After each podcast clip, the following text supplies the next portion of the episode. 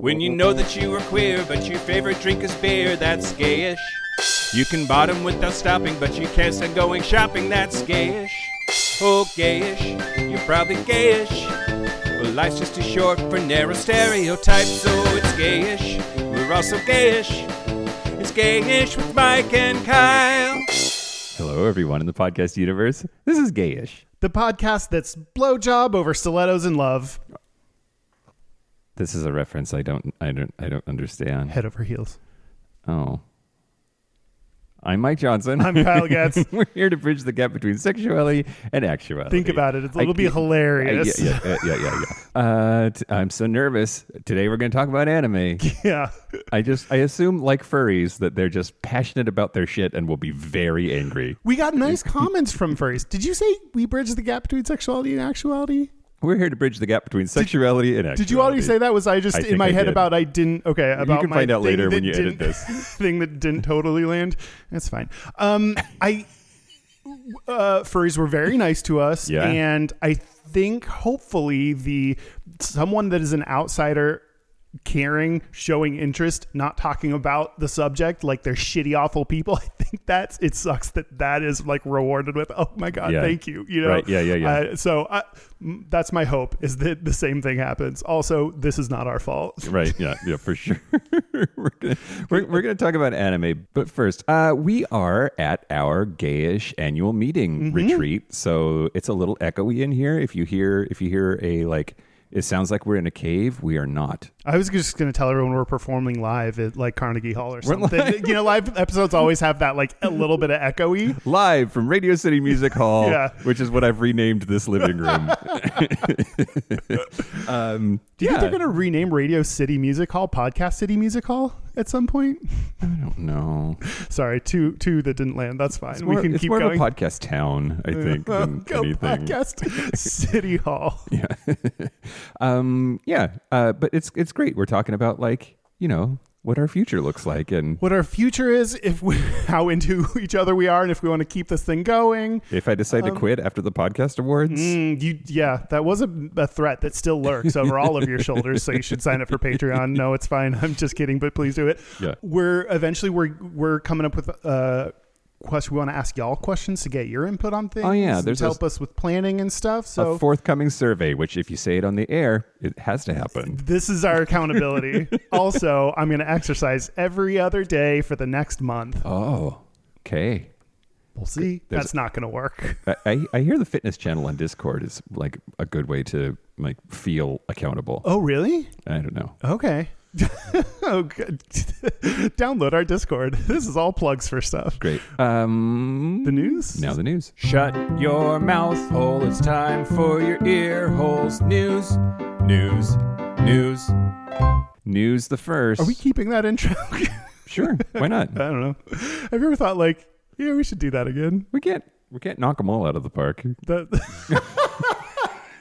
gayish. It's usually pretty good. Uh, news the first. After only 90 minutes of deliberation, the jury has found Kevin Spacey not liable for battery in a sex abuse case uh, involving actor Anthony Rapp, who's in Star Trek, and that's why we have to talk about it. Also, they're all gay. yeah. Um, but uh, so yeah, this is a victory for Kevin Spacey. A New York jury has found him not liable for battery on allegations he picked up actor Anthony Rapp and briefly laid on top of him in a bed after a party in 1986. Not liable is not. You're not saying not guilty.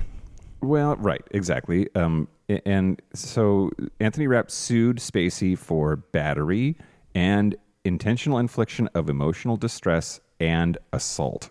And Judge Lewis Kaplan dismissed the claim of assault before the trial even started. Dismissed the claim of intentional infliction of emotional distress after Rapp's attorneys uh, um, decided not to press charges. After all, on that, they rested their case and left the jury to decide on battery. And the jury came back and said, nah. So, under New York law, battery is touching another person without their consent in a way that a reasonable person would find offensive. And uh, yeah, it, it's it's uh, it's interesting. I, I think because it's the case is so old, right? Yeah, like yeah. it's it's 35 years ago. Or, How old or was more. Anthony Rapp? Do you know? Like he was a kid. Uh, right? Kevin Spacey was 26 and Anthony Rapp was 14 when he allegedly had him back to his Manhattan home or in his Manhattan home had a party and he picked Rapp up, quote, laid him down on his bed, grabbed his buttocks and pressed his groin into Rapp's body without his consent. And Rapp's attorney is sort of trying to claim that like he got off because he's a good actor. Quote, um, uh, don't listen to what I said in real time. I'm defending a lawsuit now. Listen to me now. I've got it straightened out. Mocking Spacey's attempt to convince the jury he was coerced by publicists to give the statement he testified he now regrets. Quote, when you're rehearsed and a world class actor and you're following the script and following the testimony of someone else, you can take that stand and be perfectly polished, Steigman said. Uh, when you're merely coming to court to coming to come forward and tell the truth of your experience, especially one that's this a little bit complicated. Anyway, This is so. This is a he said he said, and they're saying Kevin Spacey's a A better Academy, say- sayer. yeah, Academy Award winning actor that's going up against someone that's do, doing this difficult. It's not acting; it's just real talking that may be uh, confusing or not like polished or Yeah, which that's kind of poor Anthony Rapp. Like, not only did you get sexually assaulted, but now you're like being publicly called a less good actor by your own attorney. yeah. Anyway, That makes sense though. That why like he's saying that Kevin Spacey is someone that can put on a very good performance. yep. And, and Kevin Spacey's attorney opened by saying, "quote We're here because Mr. Rapp has falsely alleged abuse that never occurred at a party that was never held in a room that did not exist," and apparently got that to stick. There's also the whole thing about like Anthony Rapp just made it up to to like out Kevin Spacey. Hmm. That part of the defense was like it was just malicious on Anthony Rapp's part to out Kevin Spacey because Kevin Spacey is a big deal, and that's just who does. I just. I, I, I understand that straight people might think that that's a thing that would happen, like the evil gays plotting against each other, and that it's just for attention. But like, how fucking horrible!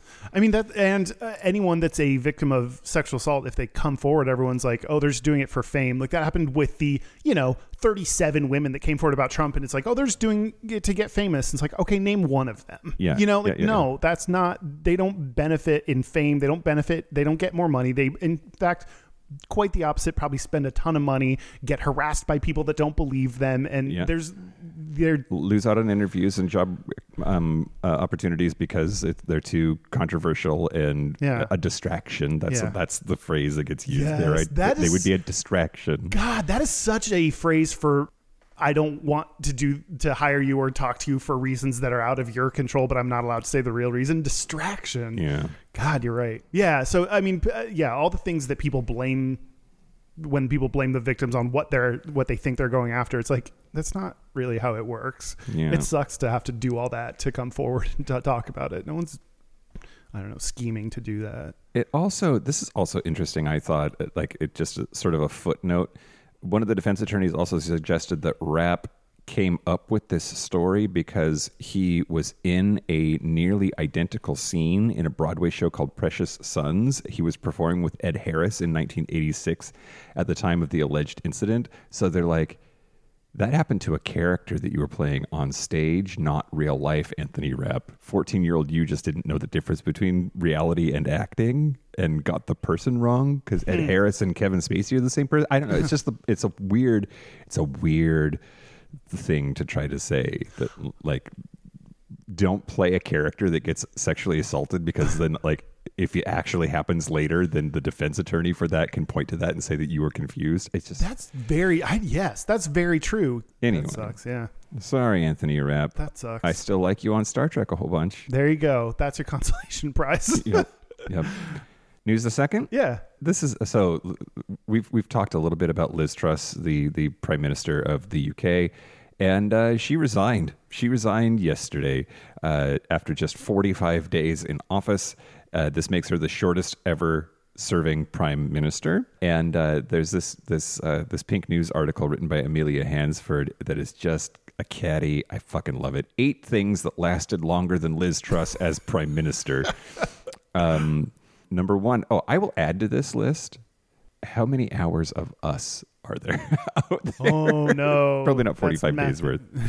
um, but but uh, number number one is is the combined runtime of every EastEnders episode. So uh, EastEnders is a BBC soap opera, and uh, if you if you were to watch the whole thing in one sitting, it would take you 116 days to complete. Uh, it's been on for 37 years, and and so that's that's been longer. Uh, number two, the total number of weeks that Last Christmas by Wham has topped the charts. uh, it spent 31 weeks in the top 10 of the UK charts. Number three, Cher's Believe. The song Do You Believe in Life? After Yeah, that- but It, no, that song is like three minutes. spent 12 weeks in the UK's top 10 and uh, 31 weeks in the charts. Uh, that's way longer than she was in office. number number four, Jer- Geri Halliwell's solo career. but just barely. yeah, Ginger Spice released three solo albums, enjoyed several number one singles. So then, uh, number five, that one raw onion you forgot about in the cupboard. Uh, Liz Truss's conservative leadership campaign, the inaction on the conversion therapy ban by the conservative government, and and every other prime minister before her. Honorable mention: the shelf life of a head of lettuce. Hmm. Yeah, it's it's really interesting because so much of the prime minister fight for who was going to replace Boris Johnson really came down to well, not like fundamentally, but a, there was a lot of vitriol about queer people, especially trans people. And uh, she was sort of the least evil of the options, but that's not a very high bar. Yeah, yeah. And uh, almost certainly somebody worse than her for queer people is going to be named next week. It also might be Boris Johnson again, which I think is fucking hilarious. We just missed that haircut, you know? yeah. uh, anyway, good luck, UK. oh God. Glad I don't live there. Also, I don't want to live here. I yeah. Canada's looking pretty sweet. Yeah. Canada or Ireland? We were talking last yeah, night. right? yeah. Finland. Finland? Yeah. Yeah. Absolutely. Call a general election, y'all. Okay. last but not least. Yeah. News the last. God, Kyle. What? Jeez, do you need a hug? We have to talk about Taylor Swift. That's gonna be the title of like a satirical essay you write at some point in your life. yeah. God. Um, Taylor Swift's Midnights dropped last Friday. This is making the motherfucking news. Yep. I'm so excited. I don't care that much, but I'm excited that you. Okay, yeah. Great. Reminder: We're a gay show. Here's how you remember. Yeah. Um, but she posted a sizzle reel teaser video to her social media accounts th- Thursday night and um, like the 20th or whatever. And uh, in there, you can see that at least in one of her videos, her love interest is trans actor Laith Ashley, who's so fucking hot. God. I have to talk about him, even though it means I have to talk about Taylor Swift. Oh, Taylor Swift is the journey we take to get to the destination of Laith Ashley. yes. I under. I yes. Okay, I get it now. I can't. I can't. I can't. I can't. He is so hot. yeah. I it just fucking a. Yeah. I c- Yeah. Like actually call me. Uh, um. So so he appears in silhouette on a crowded dance floor, engaged in a hot steamy dance with her, and then uh, later in the video, they're in bed together, and he's shirtless, and she's like stroking his back as he sleeps beside her. And uh, then the video ends with her winking to the camera. And indeed, his name is in the credits. It's not like a Laith Ashley lookalike. He he legit was involved in this project. Um, he also shared the trailer in an Instagram story and wrote, "quote You are magic. Thank you for letting me play a small part in your story." and uh, uh, uh, Alex Alex Schmider, who is the director of trans representation at GLAAD, uh, has has been on social media uh, talking about Laith's uh, involvement in, in in in the project. So, what we really need to talk about, on top of how fucking smoking ass hot he is, is uh, uh, does this mean I have to like her more?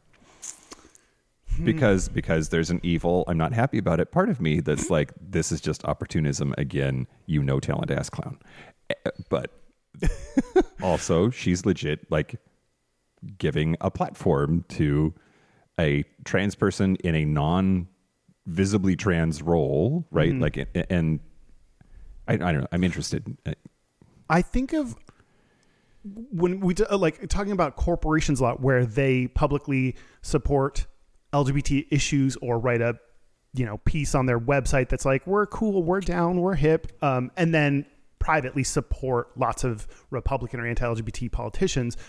Uh, that I think there's a big difference between that and what Taylor Swift is doing, which people I'm sure will call queer baiting. I'm sure people will say it's opportunistic. opportunistic. If it's opportunistic,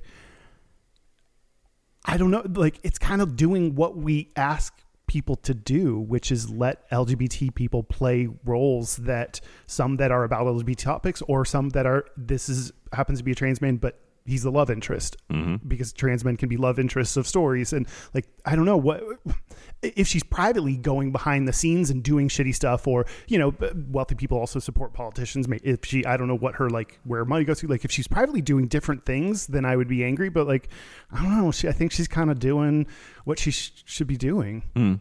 Yeah. Yeah. All right.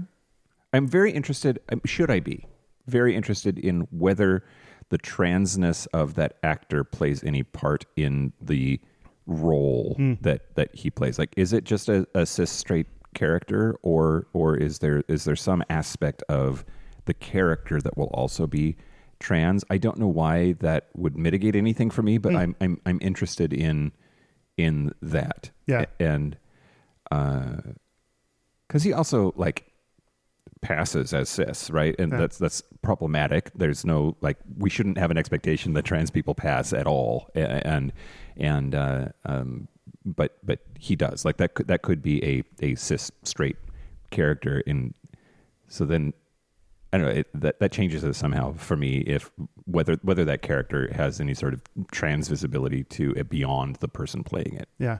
I, I mean, I think of like when you write a role that's more for like movies or TV, the assumption, if they, if, unless it is specifically described, the assumption is they are a white, you know, who, who am I going to cast? White, straight, cis, like those are all the defaults, unless you say otherwise, unless you say black, unless you say gay, unless you say trans. So if the default can be anyone, cis or trans, like the, if this character was not written as trans male lead, this person, if it was just male lead and trans people are equally able to get that role, I think that's a huge benefit. I think Yeah. we also need movies and visibility on specifically trans people that are explicitly trans written to be trans. And so both I think are needed. So I, I think you're right. It does change my view of it, but in, not in a worse way, just in a, I want trans men to be able to be leading men. Yep.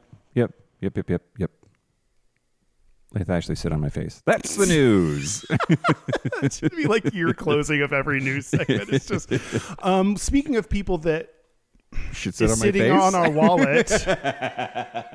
your wallet is sitting on our face. Our faces are eating your wallet. Hey, I don't know. New tier for Patreon. a benefit at the hundred dollar a month Wait. level is sit on my face. Eat my face is a different thing. Hold on, Oh, wait. wait, okay. That went a different. I didn't mean that. Okay. Thank you to the Patreon members: Elliot O'Mara, Jr. Junior, which. Junior, junior. Oh yeah, come on. I mean, well, all right. Um, I wonder if it's that hot boy from Chicago. Anyway, go ahead. JR, are you hot and or from Chicago? Let us know. And A uh, Singh. A sing. Maybe I got that right. I don't know. Sorry. Um, if you want to be a Patreon member, you can join at patreon.com slash podcast. Get episodes a day early. Uh, come to our next upcoming quarterly happy hour, which is on a date coming up very soon. Wednesday, November the second at six p.m. Pacific time. Anybody at any tier of support gets to hang out with us. Yeah, so, so, come you're, do it. you're welcome to join for a month at the two dollar level, hang out with us and chat. Um, and you get at the five dollar level get bonus episodes, content, mom splaining, bunch of cool stuff. Yeah, do it. Yeah. One of the tiers at our Gap Bridger level, if you're a Gap Bridger for three months, you get to pick an episode topic, and that's why we are where we are today. Yeah, in this moment. Yep. We- we'll hop on a Zoom call and chat with you about your ideas and flesh out what the episode's going to be, and then and then and then we will do our very best to mangle the shit out of Fuck it. it, to manga the shit out of it? Yeah. Oh. da-da-da. Jesus. Uh, but yeah, Mike Cubbington, who is one of our Gap Bridgers, uh, suggested anime, and it's really funny because we usually ask people to come with like several ideas. Instead, he came with one idea and a spreadsheet. So yeah, a few ideas, or get so passionate about this one that we just have to do it. so you took that route, which you know, kudos. Um, we did also explain both to him and we will now to you. We're not super anime gays or Yeah. into anime, so this is. another one that's like, all right, yeah, let's take a swing.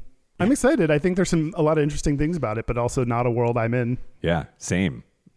Which you said just a mm-hmm. little bit ago that mm-hmm. I also am not mm-hmm. that. So yes, Yeah. you were speaking for me, Kyle. Yeah, I do that sometimes. but it was right. a lot of times, actually. I was going to say only when it's I know the answer, but maybe sometimes but not. Anime, yeah. God, should we talk about anime? Let's talk about anime. Thanks, Mike. Well, good luck to you and us. Don't call us. We'll call you. Don't, just don't. Just don't. Just don't anything. Yeah. Uh, well, you already said a little bit about about about us, like Yeah. not being anime which gay gay animes, Ana- anime anime anime gay. I don't know. Anyway, think they- uh, what what does anime mean to you? What like to me? I've always thought of anime as being like a visual style and a visual style only. It's like a I know it when I see it. Mm-hmm. It's it's uh, characters with big eyes being crazy emotional. Yeah. Uh, and making the sound, huh? That like they have to make that sound at least once in an episode, or else you're not an anime. That's so true. oh my god. Um, yeah, yeah, yeah, yeah. But um, But same, I, yeah, same. I think of it as like there's a visual style. There's a you know often in Japanese like it, and, and dubbed or subtitles or what have you, and yeah, like a little bit surrealist in the things that happen. yep. So the thing is, in Japanese, anime is just short for animation, and is any cartoon. Yeah. So yeah. like, there, my favorite anime, Bob's Burgers. Oh yeah, exactly, exactly. Yeah. yeah. Can you imagine? Have they ever done like an anime style scene? Like, Um, they have done a scene because they did one episode and they did fan art for different. Every scene was a different style of using fan art, and one of them was like an anime style. okay. Was it believable? Bel I mean, believable in Oh my, yeah. There's a there's a screenshot. big eyes, Big eyes and full heart, can't lose. What does that mean? It's it doesn't matter. Okay.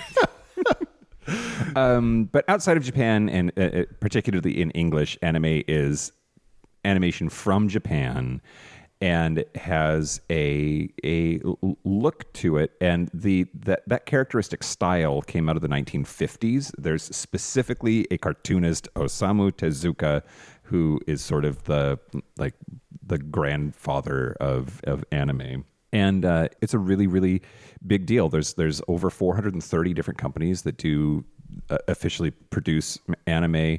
And uh, even like Miyazaki, all of those those movies, like My Neighbor Totoro and and Spirited Away, and you know, major motion pictures that do well and win Oscars and shit are are done in an in an anime style. But uh, manga is the not moving version and is older. So manga comes out of the 19th century, and it's just like we would call them comic books or or like strip cartoons. And what you're looking at your notes because I'm covering something that you were going to cover. No, Oh. no, no. Wait, kind, kind of, but I don't know if you're in Japan. They consider it both comics and the what we would call anime. Like that's manga. Like cartoons are manga in Japan.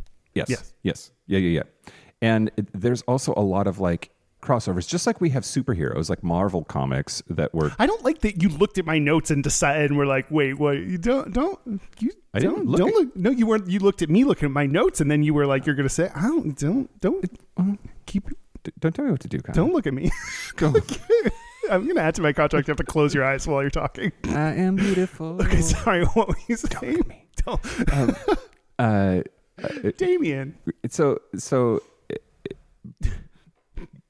Sorry, I interrupted you. No, no, no. Uh, so, so manga. Uh, uh, oh, sorry. Yeah, in like like in, in the United States, we have all of these comic books that started as comic books, and then they were cartoons on TV, and then some of them, like Batman and and and Superman, like became movies. There's a very similar thing, right? There are a lot of franchises that have appeared in multiple modes that are part of the anime universe throughout the course of this media form in in, in Japanese culture and a lot of crossover stuff, right? And um, uh, but then uh, what I also what we need to talk about. Well, well, let me back up.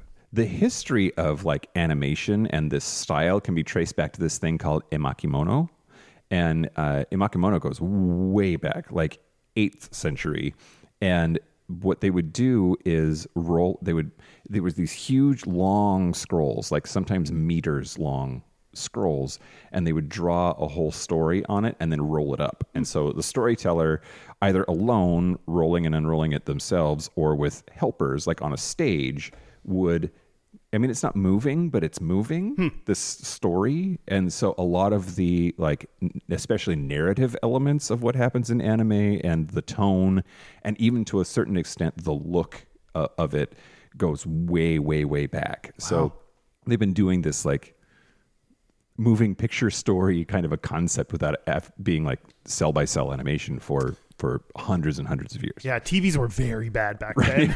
they were just paper. Yeah, indeed.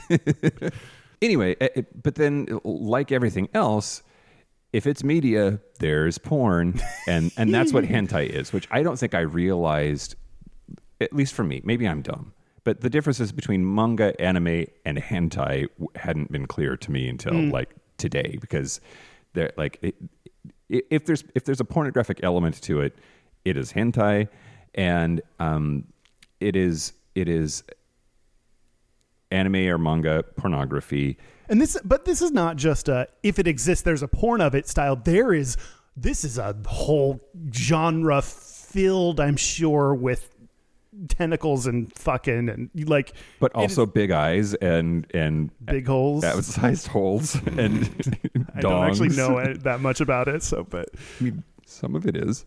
And there's lots of uh, different kinds of uh, hentai that uh, includes queer stuff. There's there's hentai from 1814 called "The Dream of the Fisherman's Wife," where she's getting fucked by an octopus for sure. was that in Archer?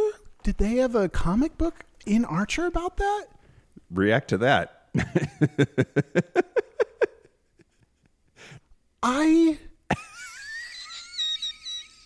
already don't like octopi. They make me uncomfortable just by oh. their mere existence and the fact that I know they're so smart, but they're like have all those like legs. Like, why do you need all those? What are you doing that you need so many legs? Yeah, yeah. And to have them then be um, providing kind of the oral pleasure of cunnilingus on her while Yeah. wrapping all of her their things around her With with a friend. That's a little they're, they're tag teaming, right? Little Like that's a- buddy up there. They're fucking spit roasting right now.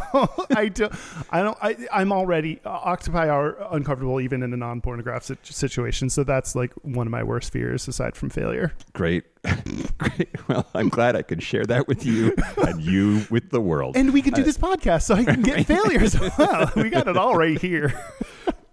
All of that's to say, I think that there is a incorrect assumption that pornography is a new corruption of media somehow that it's like oh. movies kind of started it that's not that's not true and and and hentai as like a sexualized cartoon depiction of humans doing sexy shit hundreds of years old also Yeah. at least in japanese culture It's So- funny because I'm that the the thing of this isn't new. You just don't know about things that happened before you. That mm-hmm. applies to so many things. We talk about that with gay, trans, queer issues, and it's funny that I, I would think that some people would use porn or the you know newer adaptations of porn you know into like streaming or all, all those services as an excuse or a reason why other things like gay shit or whatever or or anime is bad right and it's just like you're saying like no this has existed long before this moment you just don't know anything Right. Yep. Exactly right. Exactly right. Um. So anyway, yeah, yeah. I, I did I did want to ask. We sort of started with this, but I'll, I'll I'll ask it now. How much anime have you watched? How much have you consumed? Are familiar with, etc. um yeah well yesterday you turned on a tv show in the background so i didn't pay attention to that Yeah, we're going to talk about that. Jesus Christ, that's U- U- Ouran uh, High School Host Club. yeah so there's there's part of Mm-hmm. one let's see i watched Bob's Burgers. Bob's Burgers, world famous anime. Um, I watched a anime movie that you don't think exists. I th- it was the movie cartoon called The Last Airbender, which I'm pretty sure about all of that, and you claim that that doesn't exist. It but does there was a movie cartoon that was like Avatar, um, not the not the live movie by what's his fuck. There's a there is a That movie doesn't exist either. If you ask any fan, But I so I watched some cartoon movie with your ex-husband. We have to. We have to. We have to. We have to fix this. We don't have to though. Cuz it's not going to be interesting even if we know what it's called. Oh, I mean, the point is, it's it can't be called. It's not Avatar: The Last Airbender, Kyle. First of Okay. all, okay. First of all, is that anime? No, Americans made it. So, Oh. but it's in an anime style. So maybe this is like one of those gray areas. Mm, like, like I- don't is a is a hot dog a sandwich or whatever, right? Like, Well, is, it's not champagne. This this is Is- bubbling cartoons or Is, whatever. is cereal a soup? Yeah, like, yeah, like yeah. you know, is is Avatar: The Last Airbender an anime? But also, th- there's only there's only one Avatar movie, and it was live action. It was fucking terrible. There's no M. Night the last Shyamalan, what's what? What? What? M Night Shyamalan He made a he did the live action Avatar movie that everyone fucking hates because it's objectively terrible. You're not talking about the blue creature one. You're talking about actual like the last Airbender the, the one. Blue Creature one was James Cameron. Yeah, I didn't know he he was involved in any way. Yeah. There's no movie about the last Airbender. There's no animated Last Airbender movie. Is there a longer form? Is there an episode that's an hour and a half? Oh, I don't know. I watched a long cartoon that looked anime style. That's the mo, and I thought it was the last Okay, Airbender. okay, okay, okay. Did you hate it? Yeah. So maybe it was 15 minutes, but it felt like four days. No. well, okay. This isn't going to help my case because I know that I uh, I was high, but I but but I know all of this stuff that I'm saying to be true. Okay. All right. All right. We'll, we'll It would it. no. It was it was very long. It was it might have been a very long episode or some I don't know, but it was not a, just a TV show. It was a long cartoon. Okay. I mean, there it, there was a period of time when my ex watched a lot of Miyazaki. And is it possible that it was just a Miyazaki movie? You know what, Mike? Anything's possible if you dream it. All Did right. I dream that? I don't. I don't know. Let's, I hope so. um, um, So- okay, wait. To your original question, Yeah. that is the extent of my watching anything of or relating to anime. and and I mean, okay. Sorry to put you on the spot like this. Oh. Do you actively dislike it? No, no, no. I don't view that as like representative of, you know, uh, no. I, I don't dislike it. I um, I feel like I.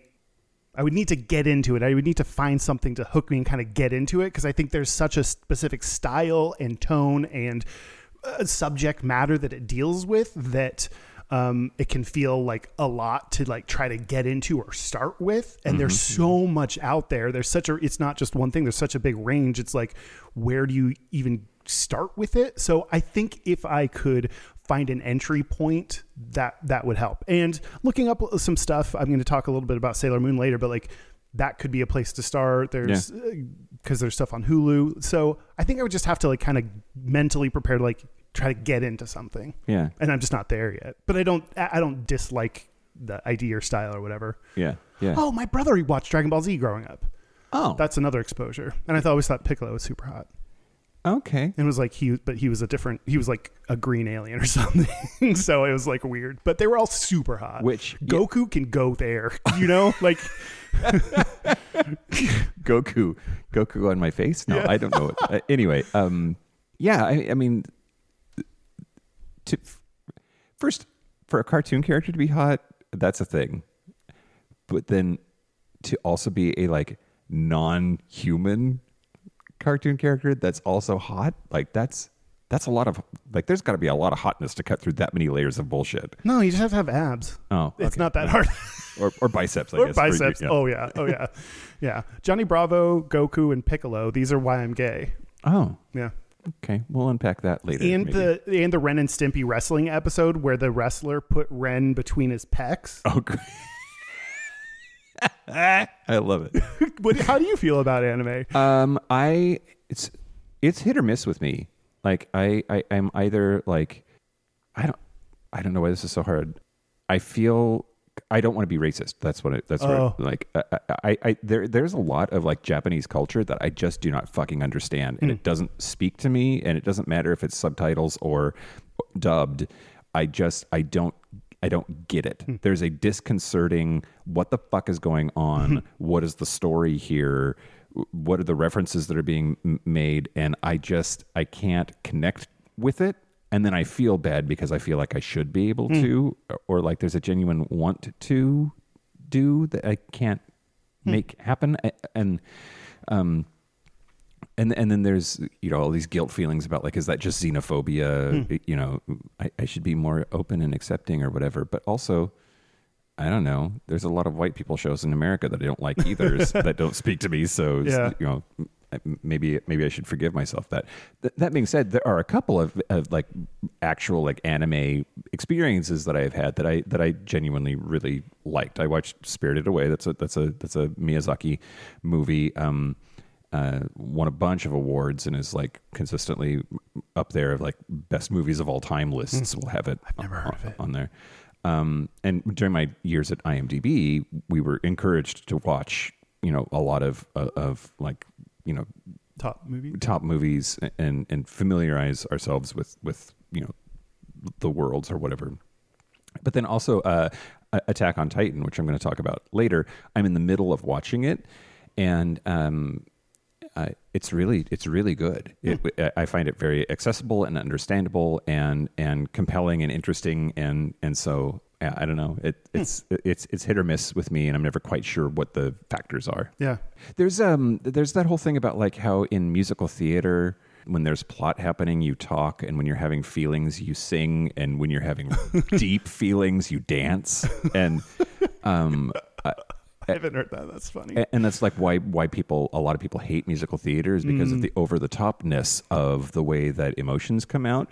There's an off putting thing about anime that I don't like of like a otherwise fairly realistically drawn character will have a feeling of some kind and their fucking face changes into an emoji. Hmm. And I I like I, I, I find that's just so jarring hmm. that I, I, I end up disliking it. Hmm. But it's also kind of the point of that style visually, and Yeah. like the noise that you made earlier is just an audio version of the same thing.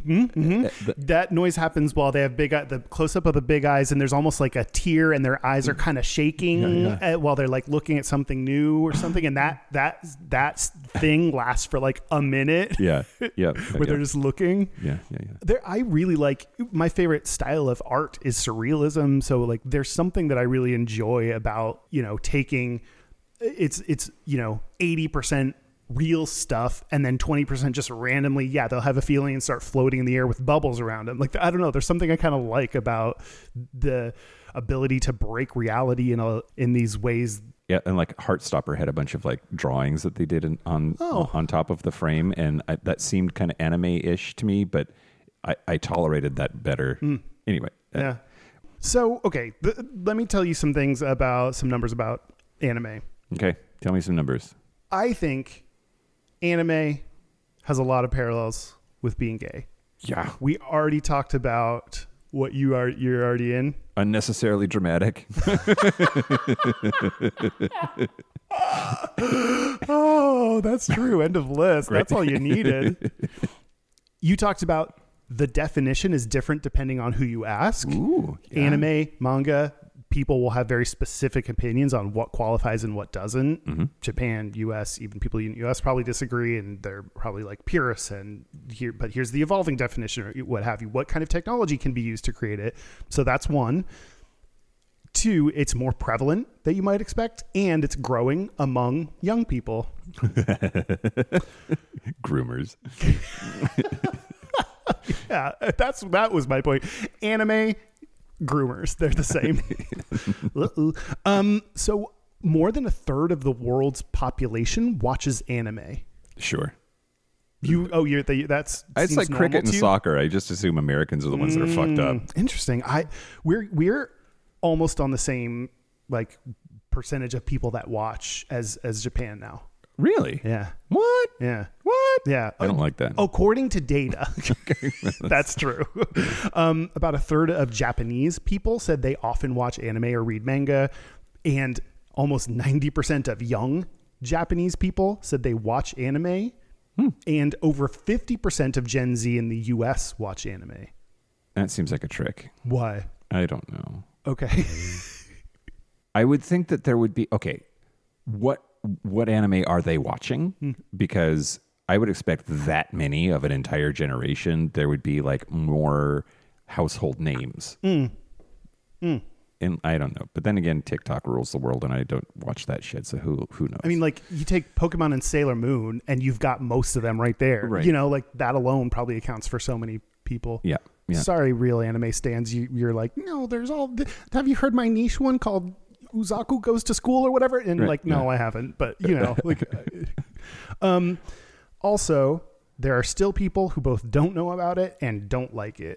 Mm. Uh, so, in spite of growing popularity, especially among young people in the U.S., eleven people, eleven people, eleven people have never heard of it. We're finding them in our campaign called "Convert Those Last 11. Two of them are in this room. Two of them. You've got. We're down to nine now.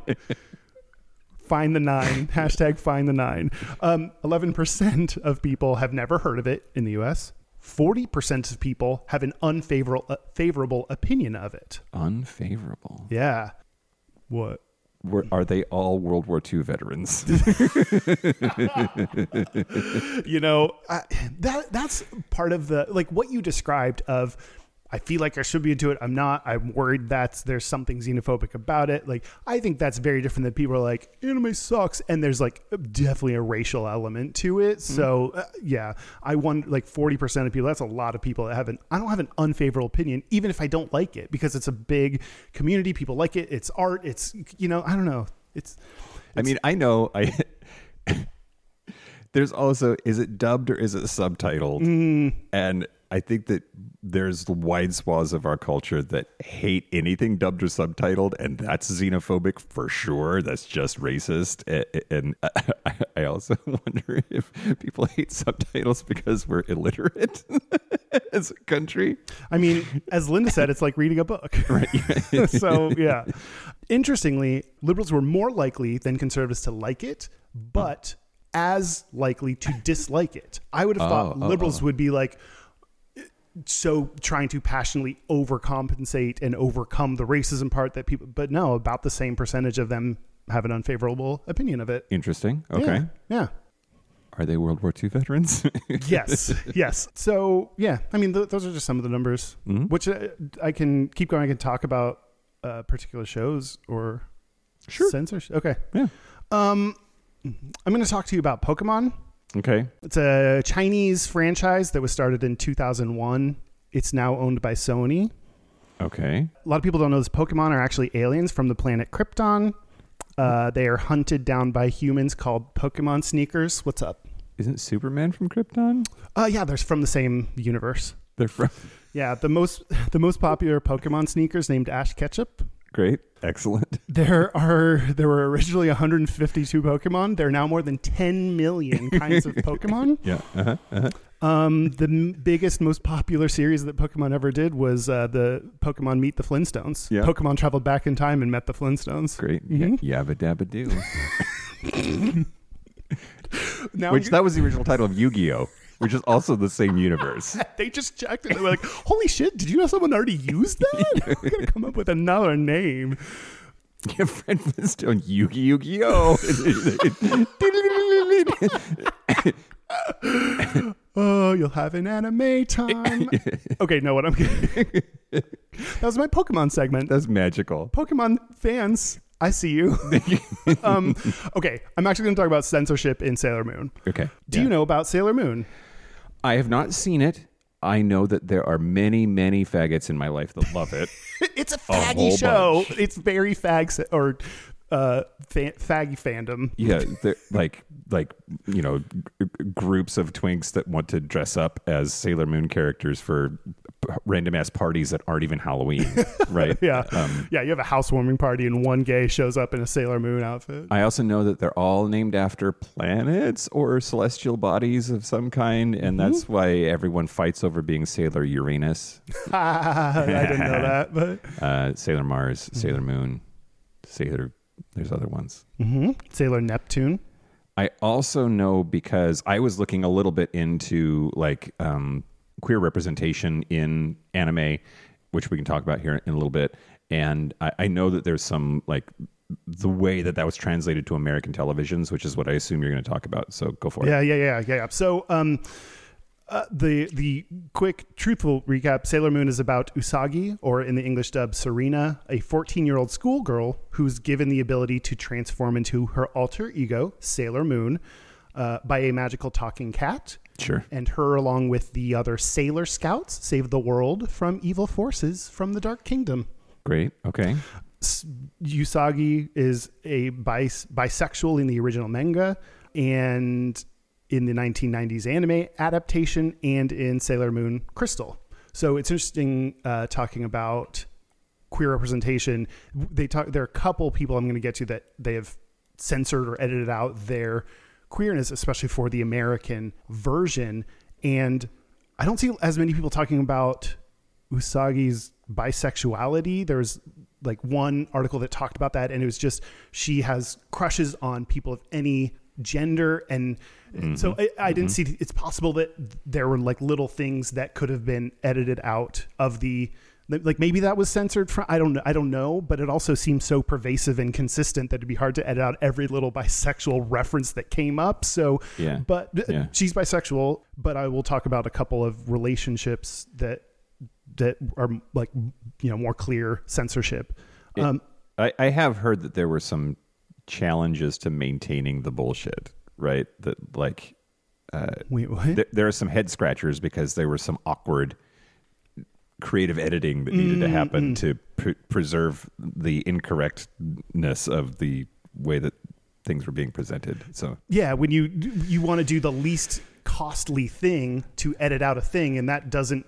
And if you're all of a sudden taking a gay character and making them straight or changing something about it, like you're not rewriting and thinking through all these things. So yeah, it can lead to some weird stuff. But um, they it wasn't just queer stuff in the North American release of Sailor Moon. They um, yeah, I'm talking about the the '90s anime Sailor Moon, and when it was released in North America, they changed character names, as I just mentioned. They changed clothing. They changed some dialogue. They changed nudity. It said they changed nudity and bathing. Oh. specific. There's one like I saw in the Wikipedia article, a bath scene where they like instead of a bath where you can kind of see more tit, they like Mm-hmm. made the bath like totally clear. So they edited bath water. Yeah, um, yeah, they yeah. edited vi- out violence, including violence against children. oh, Um, which I anime I think is more. I'm pro violence against children. I, Yeah, fucking hate kids, right? It's gonna be less funny when I have something to talk Oh, about oh, later. no, that's okay. This, who would we be but these people?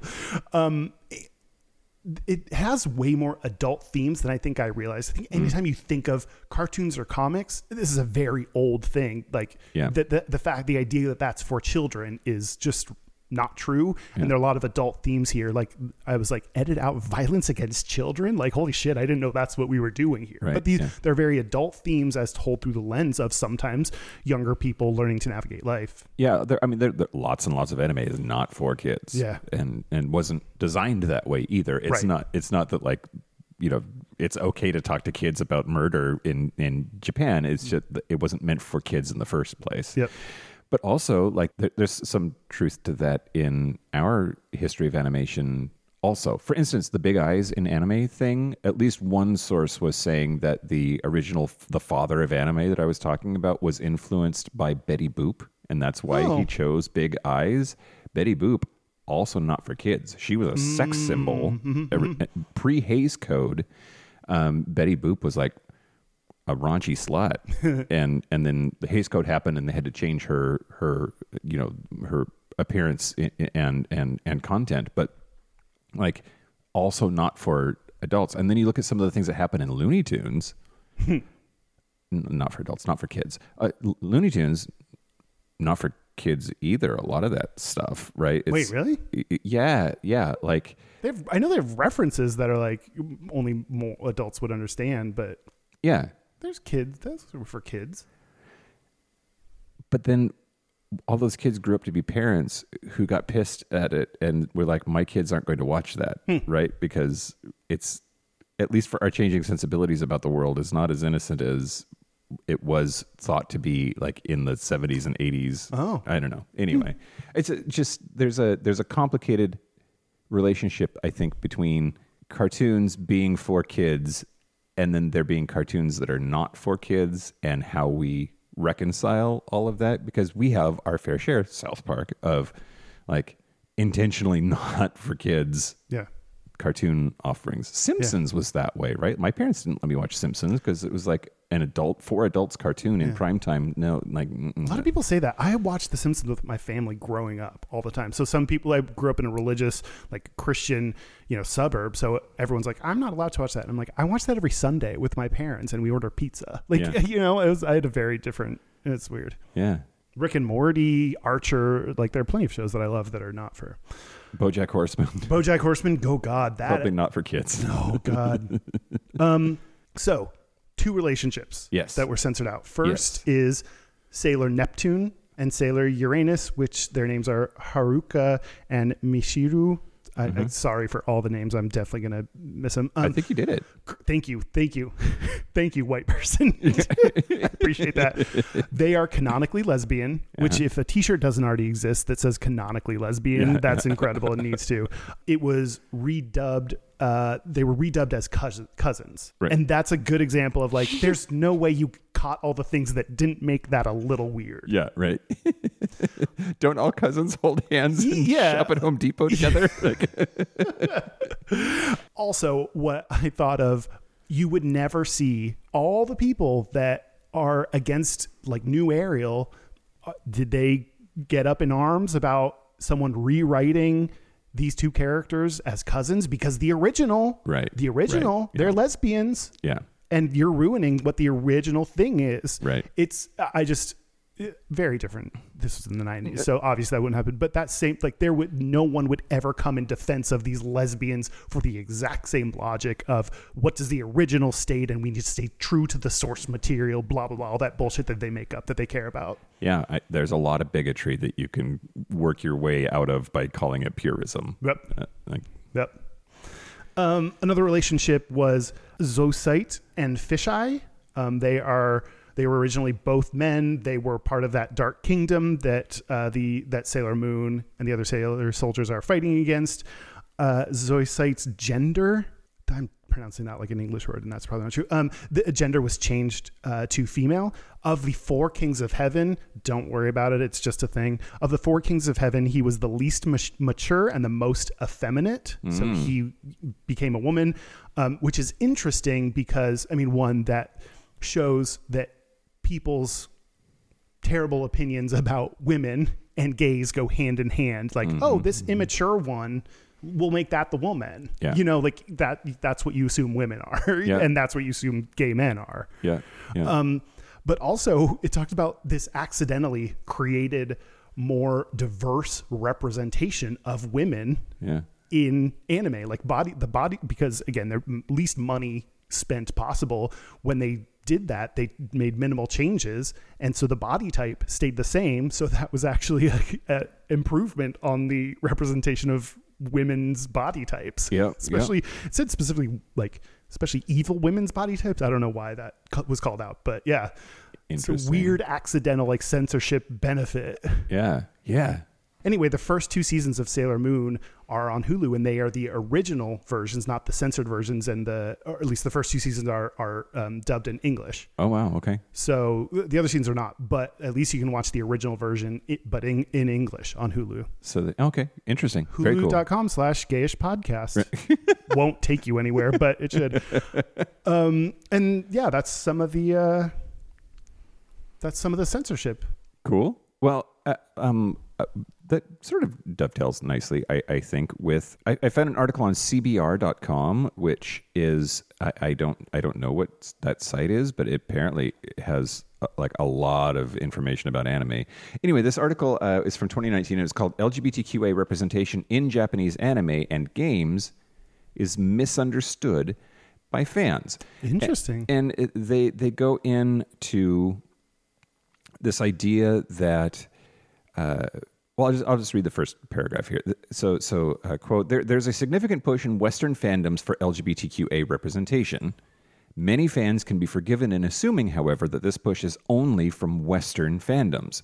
It is a common occurrence, after all, to hear an American, Canadian, or British anime fan bemoan the lack of queer representation in anime." in some form or another. So when these fans, exhausted of hearing anime being criticized, hear about, say, a trans character in mainstream anime, they'd be fast to assume, quote, oh, there's some mistake with the translation. The West is forcing diversity into my anime.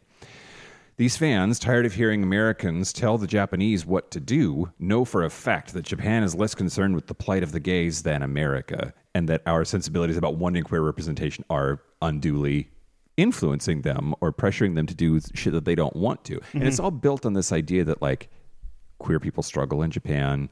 Japanese culture is very unfriendly to queer people. So it must be American queer sensibilities corrupting this pure hmm. art form in some way. Hmm. Anyway, and then and then this article goes on to say that's just not true. Hmm. That Japanese uh, queer representation in in Japanese culture and in anime is far more prevalent, has lasted longer, and has been more visible than we give them credit for. That's interesting. When I was reading about these areas of censorship, it said there was not a lot of queer representation in these shows before, you know, Sailor Moon came out. But then I read other things. I was like, here's all the queer representation in anime. So I was like, I didn't even mention that part that I wrote down because I was like, not sure where the actual state of things was. I think you're helping explain part of that. Like part of that, if we censor it out and they're like, hey, look, Americans, this is anime, and then we don't see it. Yeah, Right? Yeah. So there was um there's an anime called uh, Zombieland Saga. Sure. one of the core characters, Lily Hoshikawa, came out as trans, and uh, there was this big backlash on the internet saying, "quote Oh, the American translators changed the text. They hadn't. It was just that was that was the story." And Do we just like we don't see it, so we assume any kind of representation must be a mistake? Is that like I think so. I think so. Yeah. So many this again from this article quote many Western fans have convinced themselves that Japan doesn't care about queer people. This ignores the growing LGBTQA liberation movements in Japan and the increasing support for same-sex marriage, especially among the youth. And uh, this is also ignoring the long history of same-sex relationships in the pre-Meiji era of Japan. We, we've talked before about the fact that like there are there are quite a few historical uh, points in Japanese and Chinese culture that were more permissive to same sex uh, relationships than we might expect. Um, and it, the other thing is, there is some truth to the fact that, like, we have a difficult time connecting culturally with with Japan.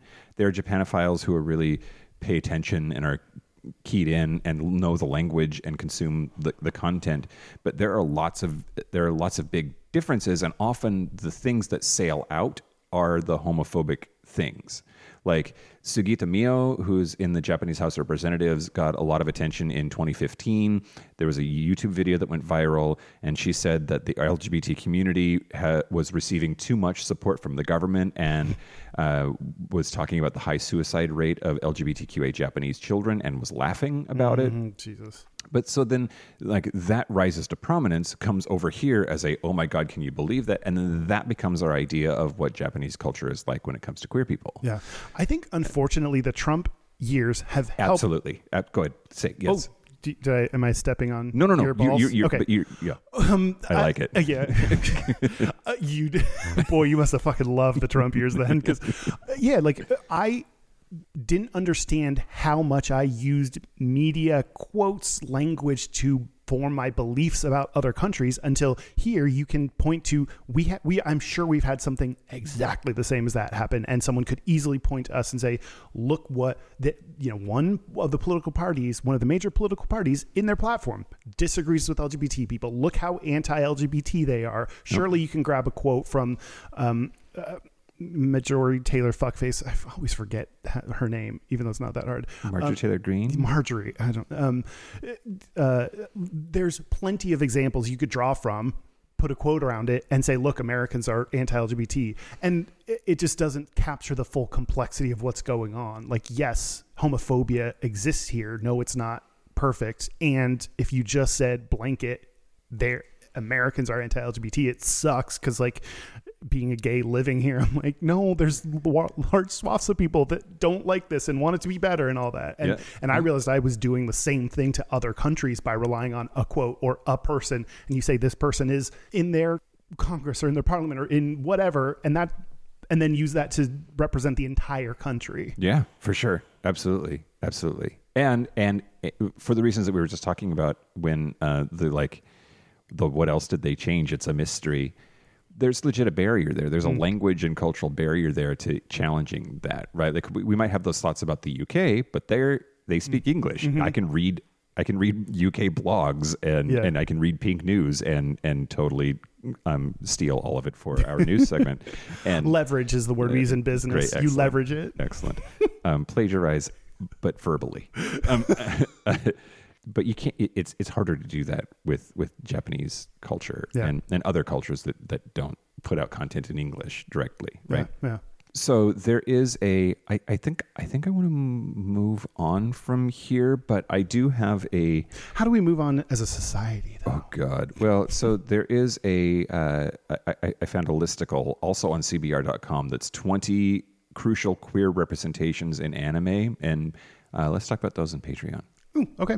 Because also some of them are problematic. Oh, Like, interesting. Japanese people, at least through our Western lens of queerdom, they don't always get it right. Mm, gotcha. Uh, and nor do does American representation. So it's another thing where you you could easily take that. We should be able to criticize and talk about those things, but not in a way that's like universally Japan. You know, Yeah, like yeah. everyone does this or something. Yeah, for sure. Well, then you're talking about stereotypes and assumptions that apply to Japan. Yeah, but yeah, yeah, yeah. The group of people that are anime and man- manga. I say manga, but then learned it was manga. Manga. Just yeah, um, anime and manga fans in Japan. Mm-hmm. They are called otaku. Okay. And I want to talk about the stereotypes and assumptions of that group Okay. and where they come from. This name, otaku, actually refers to someone with any kind of all consuming interest. Um, so Oh. that it, so typically, Star Trek otaku. the, I, you know what, there, there are a research firm found like categorized 12 different kinds of otaku. Uh, anime and, and manga are uh, the primary one, and maybe more so what people would think of when they think of this, but there could also be a, a down camera, an automobile, an electronic, and just Japanese culture otaku. Mm. So, so this is when you can actually kind of track its usage and meaning and where it came from and how it got to that with a few big defining things. So originally the word otaku in and it's also now used outside of Japan as people that are have this kind of interest. Originally in in Japan meant someone else's house Oh. and also a second person formal way to refer to someone. The example that they use is especially a lot of people that were fans of like comics and stuff or would say, Does your house own this book? A more formal kind of way to refer to you. Mm, mm-hmm, mm-hmm, mm-hmm, mm-hmm. House of the Dragon. I get it. Yeah. thus, thus formed Game of Thrones. So in the 80s, that word started to become used by manga and anime fans.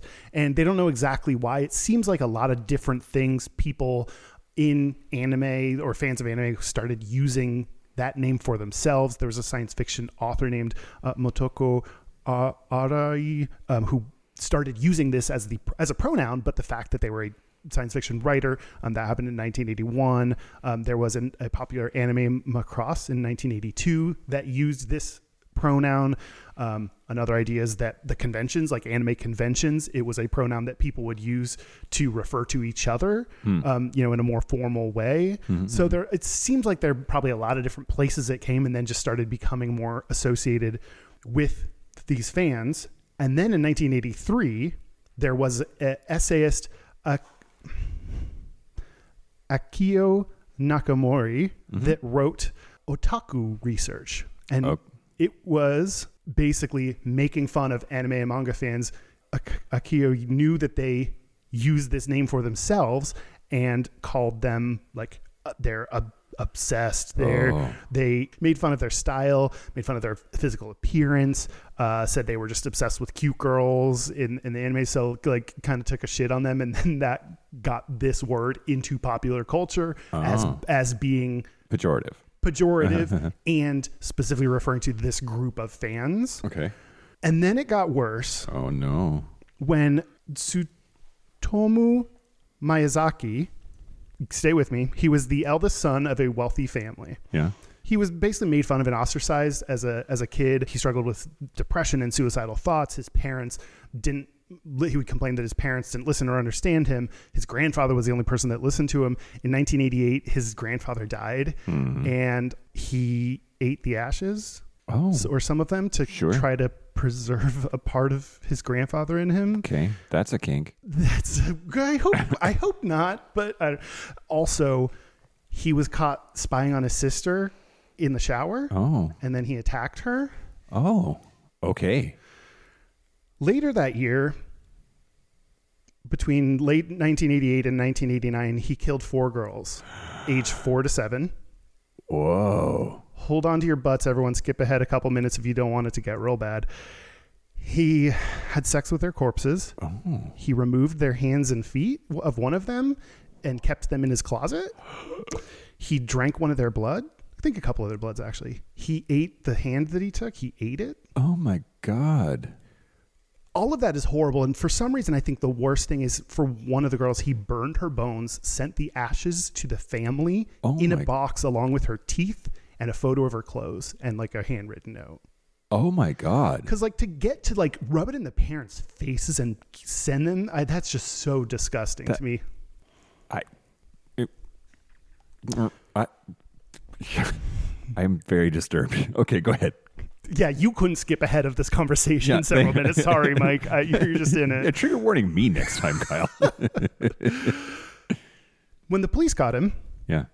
in his home, they found porn, slasher films, and manga. Okay, sure. So Not the- hentai, but manga. I, what what it actually was in there, to what extent, how important, uh, all of that is kind of uh, I don't I don't know. Maybe there was hentai, I'm not sure, hmm. but they described it as anime and manga films mm-hmm, along with the mm-hmm, other mm-hmm. things, and the idea like uh, they think that police played up that part of it because in society it was being used as this offensive thing. They kind of blamed it on that. When And- somebody goes that cuckoo, you need a reason. You- grasp at straws, and Yep. here's this thing that's like a little bit off from mainstream anyway. So lash your shit onto that just to hope and pray that that's why it happened, and that it's therefore isolated or less likely. absolutely, absolutely. Dungeons and Dragons makes you worship the devil. Everybody. I was very much reminded of that. Like, yeah, oh, like you're Satanist because you like this thing. And so everyone's like, okay, well, in looking back, like a lot of people had manga in their house. Like it was coincident, you know, it's just, it, this, these things, of course, don't cause him to do these things. It Yeah. was coincidence, but they, people really grabbed onto that and they called this the fuck, I didn't write it down, but something like the otaku murders or something like that. Like the, it, like this name was, became then pervasive and connected to this guy. Um, a psychoanalyst at Tokyo International University said, quote, the danger of a whole generation of youth who does not even experience the most primary two or three way relationship between themselves and their mother and father, and who cannot make the transition from a fantasy world of videos and manga into reality is now extreme. So, I mean, I think that is a lot of the assumptions that people are bringing to this of like you're disconnected from people because you believe in this fantasy world and you don't know how to socialize you're socially awkward or isolated i think so many of the stereotypes were already forming and this guy locked those in as the, and that's dangerous and people Yeah. will murder because of it yeah. I mean, grisly, grisly, grisly, evil murder. yes Right. yes This yes is not run-of-the-mill murder. yes This is- is, this isn't casual murder so there was widespread panic Hmm. About otaku. So it, it over time has been kind of uh, reclaimed and and I think much like a lot of things like uh, okay watch reading fantasy liking D&D being otaku doesn't make you this terrible person I think we're kind of understanding that a little bit better in 2013 the term has become less negative 42.2 if you want to be specific uh, people uh, self-identified as otaku in Japan so like a lot of people are now uh, it feels like a word that or a group that they're reclaiming. Um, and otaku can also kind of mean geek, like that's Yeah. kind of how they. Yeah, yeah, so, a famous person that calls herself an otaku is Marie Kondo, Great. She's a- that sparks joy. geek for folding shit. Um, in the 2020 interview, she said, "I credit being an otaku with helping me to focus deeply, which definitely contributed to my success." So it's basically it's an entire subculture that I think for real shitty reasons has a lot of stereotypes and assumptions and has been used uh, to discount and kind of push out a group of people that just kind of I don't know like when you think about it like they just like this stuff you know Yeah. it's fine like Yeah. that's their only crime they just like this stuff and someone else thinks it's weird so they have to label it and treat it like it's shit It's just let people be happy. I know Goddamn. right there's so little uh, joy in this universe I definitely think that there's a lot of like like bullying horseshit criticism that is just an inability to let people have joy in their life. Like your life is so miserable, you have to shit on other people's joy. Yeah. And I think it's if someone doesn't conform, if someone doesn't fit in, so they find this fantasy realm comforting and enjoyable, then you're like, oh, you're weird and don't do the stuff I expect. So your stuff is weird and bad, and my stuff is good. I think Right. we bring this judgment to anyone who doesn't fit in. Yeah. And we, like, people have a fantasy and escape because you're being shitty to them. Yeah. But then you judge the things that they're into because you're being shitty. Like, Yeah. I, yeah, I don't know. There's this weird connection between the two that I, I think is just based on us disliking things that are a little different. Your bullshit is bullshit, Yeah, suck it, fuckers. fuckers. Yeah, Otaku. yeah.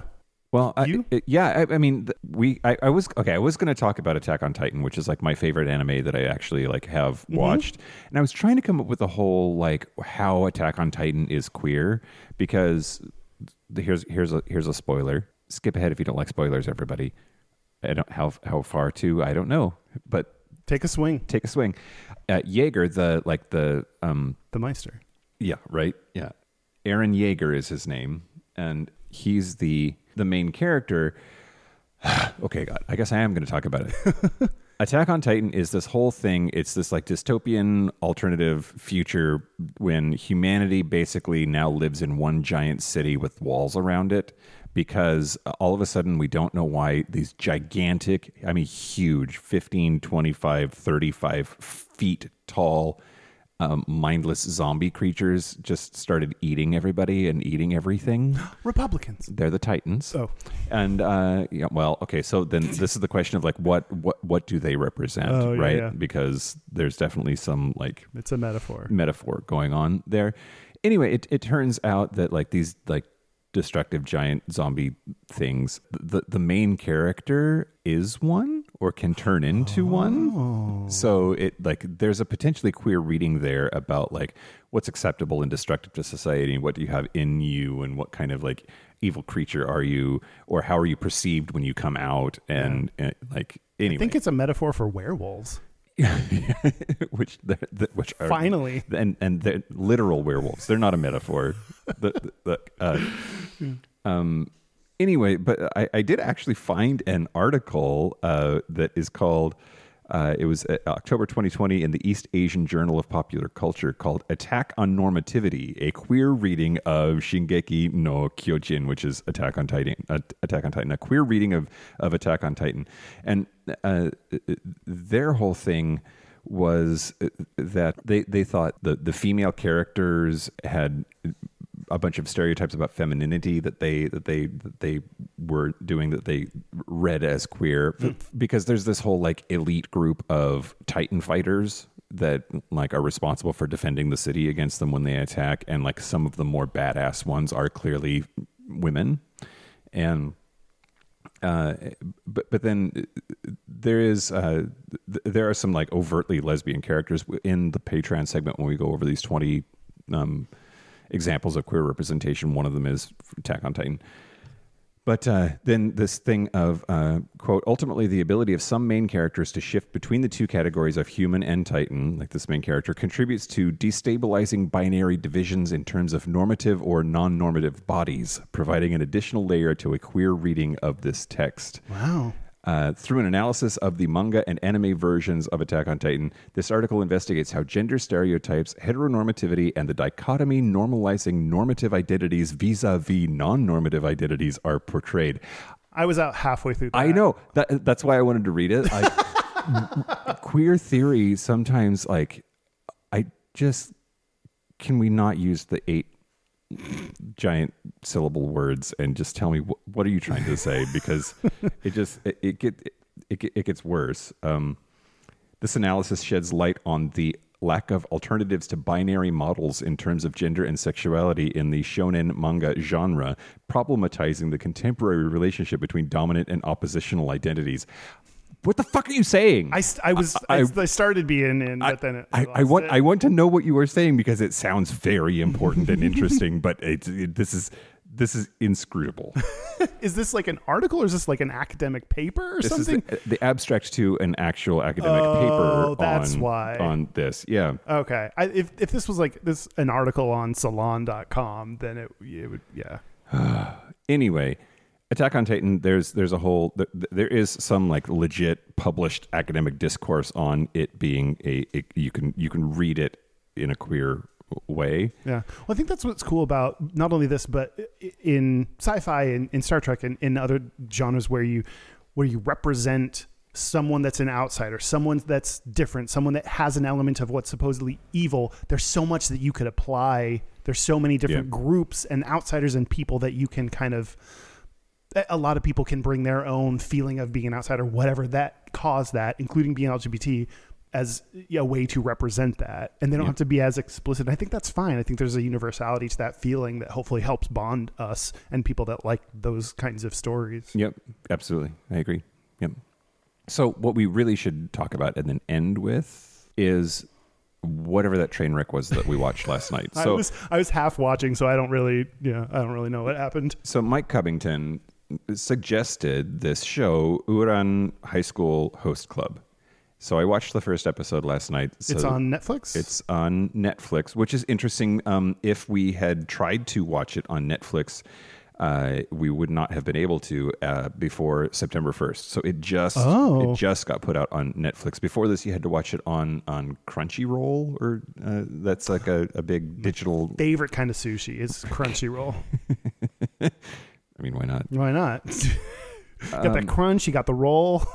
What's not to like? First, first, I wanted to ask you: Do you prefer subtitles or overdubs? God, that's this never comes up for me. So I did just watch the movie Parasite, but um, I think I would prefer uh, dubs if I'm just guessing because I want to see everything and I'm not always watching. Yeah, I don't get to see all the visuals when I'm reading. So yeah, probably that. Yeah. What I'll, do you prefer? I will give a fishy answer, or a mm. wish-washy answer, which is I prefer dubs for animation. I prefer subtitles for live action, mm. and it's mm. because animation doesn't sync up with the words very well, uh, depending on the animation style. Anyway, so it doesn't matter if it matches or mm. not. Live action, when their mouth moves and different sounds come out, m- the audio processing part of my brain freaks out and hates it. anyway, okay, so Ouran High School Host Club is the story of Haruhi, who is a student at Ouran Academy, a, a school for like hoity-toity rich kids. Haruhi is looking for a place to study and goes into the third music room, which is where the Ouran Academy Host Club is held. It's a group of six male students, and they entertain female clients with sweets and tea. And there is very like okay, so first of all, host clubs and hostess clubs are a thing. They're oh, like okay. a Japanese thing where it's like escorting without the sex. Like it's like you want to feel connected and like you're having a good time. So like you pay somebody to entertain you like in a social way. It's very interesting to me. But they also aren't a thing that happens in high school. Hmm. So it's already like not a thing that's real, but it is. Anyway, mm-hmm, mm-hmm. It feels very brothel to me. like the, more like brothel. Brothel, yeah, it's exactly. So they're all of these dudes, and they're all pretty or interesting in their own way. One of them is described literally as the Lolita character. he is like the teeny tiniest little like adorable baby twink character. um, but there's all of this like homoeroticism about like which one like how do they look and what are their appealing characteristics? And they like seem to be super into each other in hmm. like uh, interesting ways. There's a pair of twins and they're like they look like they're siamese twins almost because they're usually like right next to each other talking at the same time with their mouths moving at the same I time. i did see that part where it was just like the same person's voice saying both. So you hear two voices but it's the exact same thing. Yep that was weird. Yep, and and uh, also like one of them is the alpha, and mm. he's like the super hot one that like most the most clients want to have him be their host, and he's clearly very well like admired by the other boys that are doing this thing. Uh, so they get a new uniform, and then uh, they go to change, and then the main character, the alpha stud, who's been hitting on him the whole time, the curtain opens, uh, it, like busts in, and uh, there she is in a negligee, getting dressed. Turns out it's been a chick the whole time. And if you may assumed it was a dude, then you're the sexist one. Right, e- exactly. but then there's also this like moment of like you've been hitting on me the whole time, uh, and the char- like the alpha dude like turns all bright red, and Oh. like is it because he's just been accused of being gay, or because Wait. he's been He's been accused of being straight, or right? accused of being straight, or is it like is very confusing and ambiguous to me. I mean, I mean, maybe it's not. and I just need to watch it again. It's, it was one time last night, and I was very tired. But like, but there's there's this whole dynamic of like in this homoerotic environment is is the uh, homoerotic interactions that we have been having. Is it more than just bros being bros? Hmm. There was some embarrassment about that. Anyway, I wish my inter- how I'm going to interpret this, Yeah. and you can't convince me otherwise. Great. is that he was like they're all gay, and all of a sudden he was like, "Oh fuck, am I maybe straight? I've been accidentally hitting on a chick, like maybe." And I'm so embarrassed. I can't believe everyone might have thought I was straight for a second there. Like, just complete opposite script is so hilarious and perfect to me. Yeah, that's the plot of that '80s movie, right? What, What 80s? was the, what was um? that 80s show? That was legit the plot of a fucking movie. It predates this this this anime and is kind of the same plot. I love And- it. and Anyway, so uh, Cubbington, you were super right. It is super gay, que- queer. It is super queer, and that makes it interesting. And I found it kind of an. It was hard for me to connect with it for all the reasons that I said at the top of the show. And I don't think I'll continue with it. But if you're into like a lot of like insane gender bendy stuff. There's it's for sure in the first episode of this series so maybe maybe worth maybe worth checking out. There's also a live action version. It was also in manga in uh, like print. But uh yeah that's that's Ouran High School Host Club. Thanks for the rec. I think gender bending seems to be far more pervasive in anime than in any of our American shows. I wrote, I didn't mention Pokemon uh, in censorship. Pokemon removed it. I just James's cross dressing antics is how it's described Great. in one. So like, I don't know much about that, but like, you know, that we removed cross dressing is in line with what we would do and also yeah gender bending seems to be or play on gender or you know that that seems to come up a bunch Yeah. in what i've seen Yep, yep. And and this this show is part of a genre called hāremumono, which is which is harem. Um, it's uh, novels, manga, anime, hentai, and video games.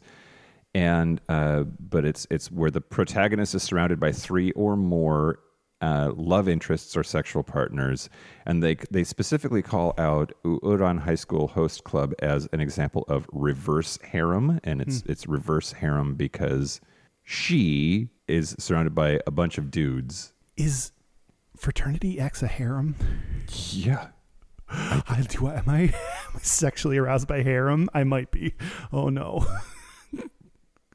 yeah. About to wreck my Pornhub searches. and uh, there's also a bunch of LGBT harem uh, genre material out there. I guess I just it- it's weird to me that it's like a whole genre, like this whole idea of like one person, many many love interests, and hilarity ensues is a whole cartoon genre. Like, That is wild to me, and also very fitting that we started this by me saying I needed to find my entry point into this world, Oh, and we've arrived. Yeah, okay, We got there by Great. the end of it. Well, uh, this is it. I, I will I will have to make you. There's a Wikipedia article that's a list of harem, anime, and manga, and there is there's a section on ma- the male harem, but it, I don't know if whether uh, that would be a male or a female protagonist. But at least it's a bunch of dudes vying for. So we just have to go through this list and find find one that's gay, and maybe maybe you'll found your your jam. Yeah. Mm. So did we do it? we did it. We did. We did something. We talked about anime a whole bunch. talked about some anime. Some. Mike Cubbington, please keep giving us your money. Don't let this be the end of it. Yeah. Uh, should we take a break? Oh, Good work. Excellent. Let's take a break though, so I can punch you. Is that racist? I can't tell. I can't, I'm not I'm trying to accurately represent it. Great. This is the part where Mike and Kyle take a break. So are we back? We're back. We're back. We're gonna do our gays and straightest. We're gonna do our gayest and straightest, but first, But first, but first, but first, but first. I just wanted to say congrats to Caleb and Cal on their wedding. oh yeah, it was We attend- adorable. we got invited to a wedding, And we we could attend virtually, which was really cute, and we got to see their wedding. It was it was beautiful. So congrats. absolutely. Ben, thanks for inviting us. Yeah, thanks for thinking of us. I actually okay. What? I kind of cried a little bit, I did too. and I was like, "You faggot." Just I also cried, yeah. Okay. but it was sweet. Yeah. Yeah, a reading from the Book of Obergefell. I really enjoyed that. That was too. really cool. Yeah, I had never heard anyone do that. Yeah, they had someone come up and do a reading, and it was from the um yeah from the Obergefell ruling, which is cool. Uh, okay. Uh, our website is gayishpodcast.com. We have communities that you can join: Discord, Spaces, Facebook group, or you can find us on socials at KH Podcast. Our hotline, you can send us text messages or leave us voicemails, especially if it's your gayest and straightest, please, or questions from my mom for mom's splaining. It's 5855 gayish, 585 542 9474. Standard rates apply. Yeah, we're recording a new one soon, so now is an opportune time to leave some voicemails for Ma. Yeah. Um, and our emails, gayishpodcast at gmail.com. And our physical mailing address is Post Office Box 19882, Seattle, Washington, 98109. Uh, okay, as we said earlier, our quarterly Patreon happy hour is this coming Wednesday, November the 2nd at 6 p.m. Pacific. Uh, get to hang out and meet us and chat about stuff and get hammered if you want to. And uh, anybody at any level of support on Patreon uh, will have access to the invite. Yeah, it, it's always a lot of fun. It's low pressure. You can come just hang out and not talk, or you can hang out and chat and ask questions and what have you. So, whatever you want to do. Yep. Uh, local gay bar review. Okay, now I'm going to talk to you about The Planet, which is in Edinburgh, Scotland, in the United Kingdom. And uh, first of all, I don't know if this is problematic or not. I think it kind of is, but anyway, it is home to the UK's only self described dwarf drag queen, Miss DQ.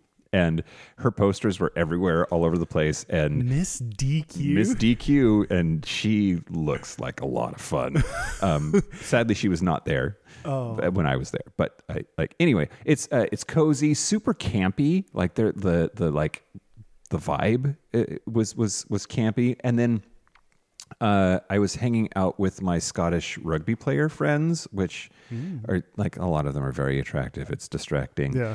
And uh, but one of them is uh, Tom Hetherington, who was a contestant on the Great British Baking Show, Great British Bake Off. You were just hanging out with him? Just hanging out with him, yeah. uh, Wow. with uh, uh, uh, and the rest of his rugby team. oh my God. Yeah, it's like like I don't know. My life is weird, Kyle. And Yeah. that was that was weird. Anyway, we got a picture, so I'll post that to socials.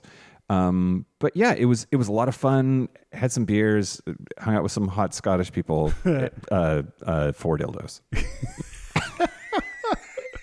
They gave you a, a Great British Baking Show celebrity, and you couldn't even give that a five. What does a what does an establishment have to do? Okay, four and a half dildos. All right, okay. I didn't make out with anybody, Kyle. Oh, that's what it. There. Okay, we, I just need to know what needs to happen. I just need to get. Okay, and you answered it, Great. Tom. Yep. That's your fault. Yep. Gayest and straightest. Let's do our gayest to straightest. Uh, My gayest. I'm going. My Right. gayest is although the both Taylor and Carly Rae Jepsen had albums coming out. We we talked about Taylor, not Carly. Um, this past Friday, gays were having a f- fucking fag attack over it. They were so excited. Um, I, however, was very excited about the Tove Lo album that just came out. She is an actual LGBT in the LGBT community and a pop icon and amazing. And I love her new album. Um, and you should listen to that as Okay. well as your other favorite new albums. of the three, that's your favorite. Oh, I haven't listened to the other two. I played Taylor Swift a little bit before, and it's Yeah. like, oh yeah, this continues to be. I don't know. She did like I legit, if it's the stuff that you were playing Yeah. earlier, like since we've been here at the cabin. no, like, no, no. Tu- I Tove Lo I played yesterday, and then today, right before we started recording, I just put on uh, the new Taylor Swift album Okay, for the first legit- time ever. I legit thought that was old Taylor Swift. Like it's it's exactly the fucking same shit the whole time. Okay. Yep. Yeah, you don't need to. If you just listen to the old stuff and pretend she's saying a little bit different words this time, you've heard the new album. Just oh, God. Excellent. Um at me everybody. I want to hear it. That's gayishpodcast at gmail.com. Uh, my straightest is Chris Kachatorian came over to help hang stuff. He gave Mm-hmm. me this. I love this. He gave me this framed thing that says brain magnets made me attractive, um, which was very sweet. And he was like, I'm going to come over and help you hang it. That would have been the gayest, except that when he got there, he was like helping me hang other things. Again, getting a straight dude to help you hang stuff. That's, that's my gayest. But during the process, I like, oh wait we need this thing so i got out my toolbox and was like oh look i have this anchor that we can use and then like i had thoughts and opinions about the like how things worked and what kind of tools we needed so i was like an active participant in this process So handy. saying i know right so um uh my yeah my straightest is that i could actually help Awesome. yeah Proud of you. thank you so much what about you Uh, what about me? So the the straightest thing about me this week, I'm still active in my national fraternity as a district governor, and every year I get a new regional director who's a like always a young buck, right? Graduated from college last year and now works for the fraternity on the road as a traveling consultant. Anyway, my regional director was in town for the first time uh, th- this week, and uh, uh, the straightest thing about me this week w- was comparing notes on the Bud Light seltzers with him. oh yeah yeah yeah It was just, it was very broy. It's just like. What's your favorite kind of seltzer? I hate White Claw. Bud Light's where it's at. Yeah. I just, oh god, okay, bro. uh, uh, also, I do not hook up with fraternity brothers. We've talked about that a long time. hmm you can give them to me But I, but I would go there. um, we found your exception no, no, no, not an exception. Oh. I'm just saying, like, if I didn't have that rule, I would go there. okay Uh, okay. Uh, the gayest thing about me this week is uh, Are at- you worried that he'll hear this? That's an uncomfortable thing to say out loud. You don't. You that's don't fine. I'd tell him he's hot to his face. That's weird. Okay. I know we're different people, Kyle. It's one of the worst qualities about you. yeah, thanks. Or best. Uh, I don't remember. yeah, you decide, everybody. I don't. Uh, the gayest thing about me this week is uh, I've, I've been traveling for work a whole bunch, which I don't stop talking about. I'll be in San Francisco all next week. But uh, the gayest thing is that part of my official responsibilities now for next week is uh, I'm I'm the handler for the drag queens for bingo. We're doing drag queen bingo as a corporate event at work, and I'm their handler now. Like you need to take care of them was like the messaging that I got. Like, oh, why me? Like, we all know why. yeah, me. yeah, yeah. You do give a talk about LGBT acceptance and stuff. There, there's a little bit more precedent outside of your gay, but I, yeah, I don't know how.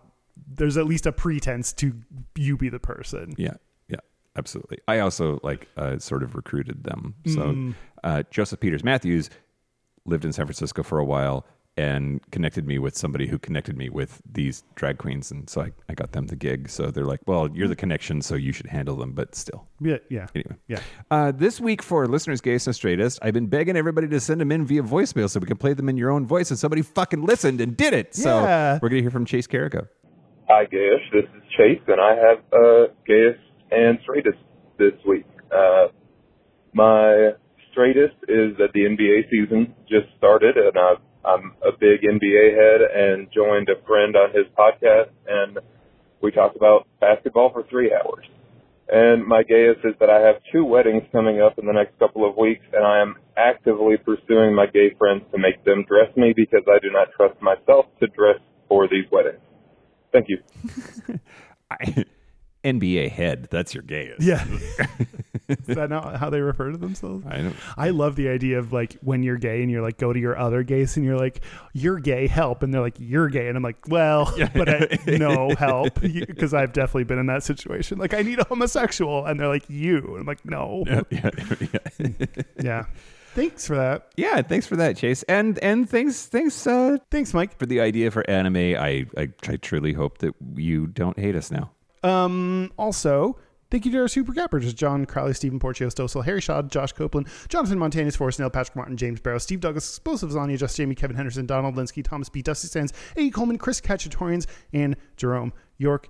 thank you to our super gappers. We appreciate you. Thank you, thank you, thank you, mega ass superstars that you are.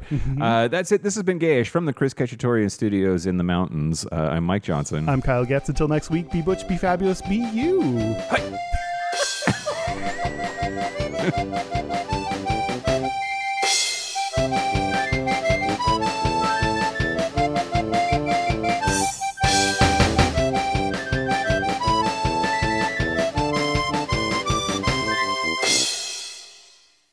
have to take my pills now, Kyle. Oh, okay. Here they come. I don't need these ones. Are we having fun yet? But that means you're going to still be crazy for like another couple hours until those hit. Mm-hmm. So. yep. Yep. Enjoy.